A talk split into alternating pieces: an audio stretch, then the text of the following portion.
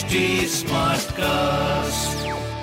आप सुन रहे हैं एच डी स्मार्ट कास्ट और ये है लाइव हिंदुस्तान प्रोडक्शन साल 2022 में भी देश में कई बड़े बदलाव हुए जो नए इंफ्रास्ट्रक्चर कल्चर और इनोवेशन के लिहाज से खास रहा।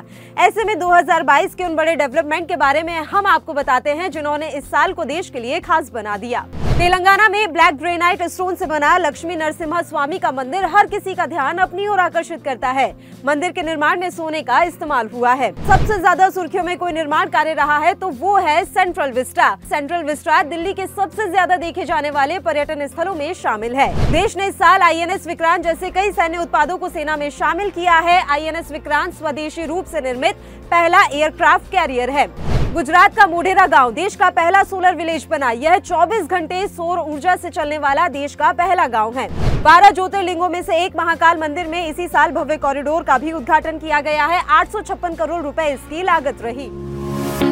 आप सुन रहे थे लाइव हिंदुस्तान की पेशकश प्राइड ऑफ़ इंडिया ऐसे और पॉडकास्ट सुनने के लिए लॉग इन करें www.htsmartcast.com पर। और साथ ही पॉडकास्ट से जुड़े सभी अपडेट्स जानने के लिए आप हमें फॉलो कर सकते हैं। Facebook Instagram YouTube link and Twitter पर।